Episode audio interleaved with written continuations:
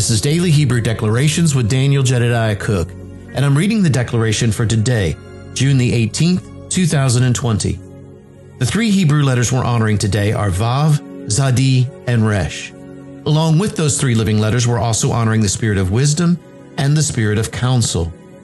The declaration today reads this Truth and our scrolls are pegged to our soul, as Yahweh is the stabilizing factor of the north, south, east, the west, the up, and the down. Seeing all of Yahweh's sides and dimensions of righteousness, taking the path of righteousness, being a faithful son. A guarded gate through which the seven spirits of the Lord can enter and teach. You know, I'm going to be honest with you guys today in the sense where I have struggled over this declaration today. Not necessarily what she says, what Michelle says in this declaration, but the part that I know that Yahweh has been speaking to me over the last few days. This past weekend, I heard Yahweh speak something to me that really has started to mess me up a good bit because I didn't really realize the fullness of what Yahweh was trying to say in this statement.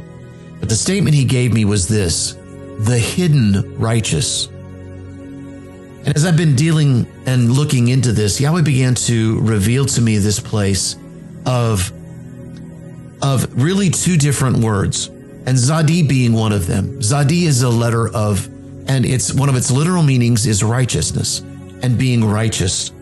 And so we, we've got the Zadik, a righteous one, the Zadokim, the righteous ones, which includes all of us. Of course, Zadi is also the root of Zadok, and Melchizedek or Melech Zadok. And so you can see that there's there's a lot of depth with regards to this, particularly since Yeshua was a priest after the order of Melchizedek, after the order of Melech Zadok. You see, Zadok was one who looked to the face of the Father, ministered to the Father, and then came back to the people and told the people what the Father was saying. And Yeshua was the same. He looked to the face of the Father. He looked only to the Father and said, I'm standing because I can see the face of the Father and then give to you what I hear the Father saying. Of course, during his time, that brought a lot of, of just coming against him because it, it, it twists, it, it, it really just messed up the system of the day and the systems of what they had understood and the systems of what the, the scribes and the Pharisees had thought that, that Yeshua, or specifically the Messiah, would be like. But see, then it brought up the whole term about justice. And justice is the Hebrew word mishpat. And mishpat is actually a more of a modern term because if you look in the sense of, of like the judges and courts and so on, then, then you have the term mishpat even now in, in today in modern Israel. A matter of fact, a, a lawyer is mishpatan. And so the, you know, you talk about the place of justice and usually this place of justice then comes the place of, of, of determining how, whether something is right or wrong based by, by, by the basis of the law itself. But I believe there's something that goes beyond this injustice. If you will, there is an unspoken part of justice that really is the heart of Almighty Yahweh. This is the part that goes beyond, and it really deals directly with the place of righteousness. Because again, number one, remember that I cannot be righteous in and of myself. That I cannot go through the law or, or, or fulfill the law because the law is very, very difficult for me to try to fulfill every aspect of the law and not fail in the law. Yeshua came so that he could fulfill the righteous requirements of the law, so that I could no longer, I no longer had to be bound by following that law, but that I was under a new law. And that was the law of love. It was the law of relationship. You see, Mishpat in the place where it talks about this really deals a lot together with this because then we have to think about this place of well, what happens if something is done wrong? What happens if something's, some things are not set out right? We've got a lot of things going on in the earth right now and a lot of things going on in the world right now that deal specifically with the place of justice. So how do we look at that?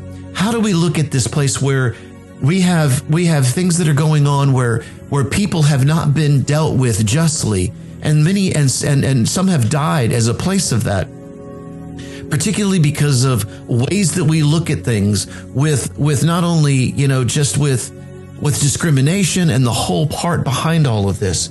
And we try to separate the fact that we really are all one race and that is the the race of humanity. But more than that really Yahweh has made us all to be sons. All of us whether we're saved or not whether we are uh, it, it doesn't matter whether we're Christian or not. Yahweh has made all of us to be sons, but He's left us with the choice. So, as I'm dealing with this place of Mishpatan uh, and Mishpat specifically, not Mishpatan, but in a sense, maybe I am. Maybe that's the reason I just said that. Mishpatan, again, is the Hebrew word for lawyer. And that's a place of one who looks at, one who deals with, you know, I remember back quite some time ago, and you guys have heard me say this, that there are two questions that Yahweh has asked me. What do you see and how do you see it? A mishpatan would then take that and say, what do I see and how do I see it based on the law? Well, let me pose another part of this. What do you see and how do you see it based on the law of relationship? Based on the law of love. How do I see you, Yahweh? How do I see this place of who you are in me and who I am in you? How do I see the fact that you gave your only begotten Son, Yeshua, to die on the cross for me, to bring about this place of righteousness where I can stand because of your chesed, because of your mercy, I can stand in this place being rightly connected with you, not because of anything that I did, but because of what you did, because you gave your Son. Then how do I respond to that? How does the mishpat, how does the way that I see these things then respond to this place of what you did for me? Well, now I begin to see that mishpat really is talking about in this place of justice, the place of how do I see it? You see, mishpat also really refers to this place of government and the place of governing. But let me pose another aspect to this. What if the place of what we're looking at here is this What if Yahweh has empowered us as sons to be able to forgive? What if Yahweh has already done the fullness of what he needs to in the fact that he gave his son, Yeshua, to die on the cross for our sins? And he took care of all of sin once and for all. And so in that place, he has forgiven. What if Yahweh has empowered us to operate and to look from that place of forgiveness? What if we are, in a sense, becoming a mishpatan, a lawyer that looks at something and says, I choose to forgive. I choose to look at the place beyond this. I choose not to operate from the place where the justice of may, may say that this may be meted out, that you require a punishment. But I have chosen to say, I forgive in the midst of all of this. What if Yahweh has said to us, I want you to forgive? I want you to stand in the place of being in me and me in you, and then forgiving in all of this.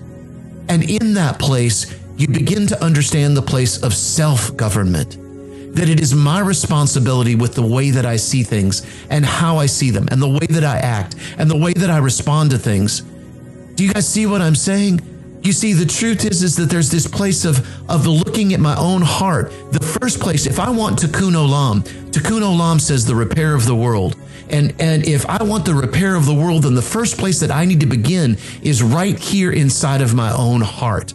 Let me make the choice to say, I choose to forgive Yeshua because of what you did on the cross and that you've forgiven me. Your chesed, your mercy has extended beyond that. And I operate from that place and I choose to give mercy. I choose to forgive and I choose to love all of those. And I choose to govern myself. I choose to govern the, the, the thoughts and the intents of my own heart. The word of God is sharper than any two edged sword and it's able to discern between the thoughts and the intents of the heart.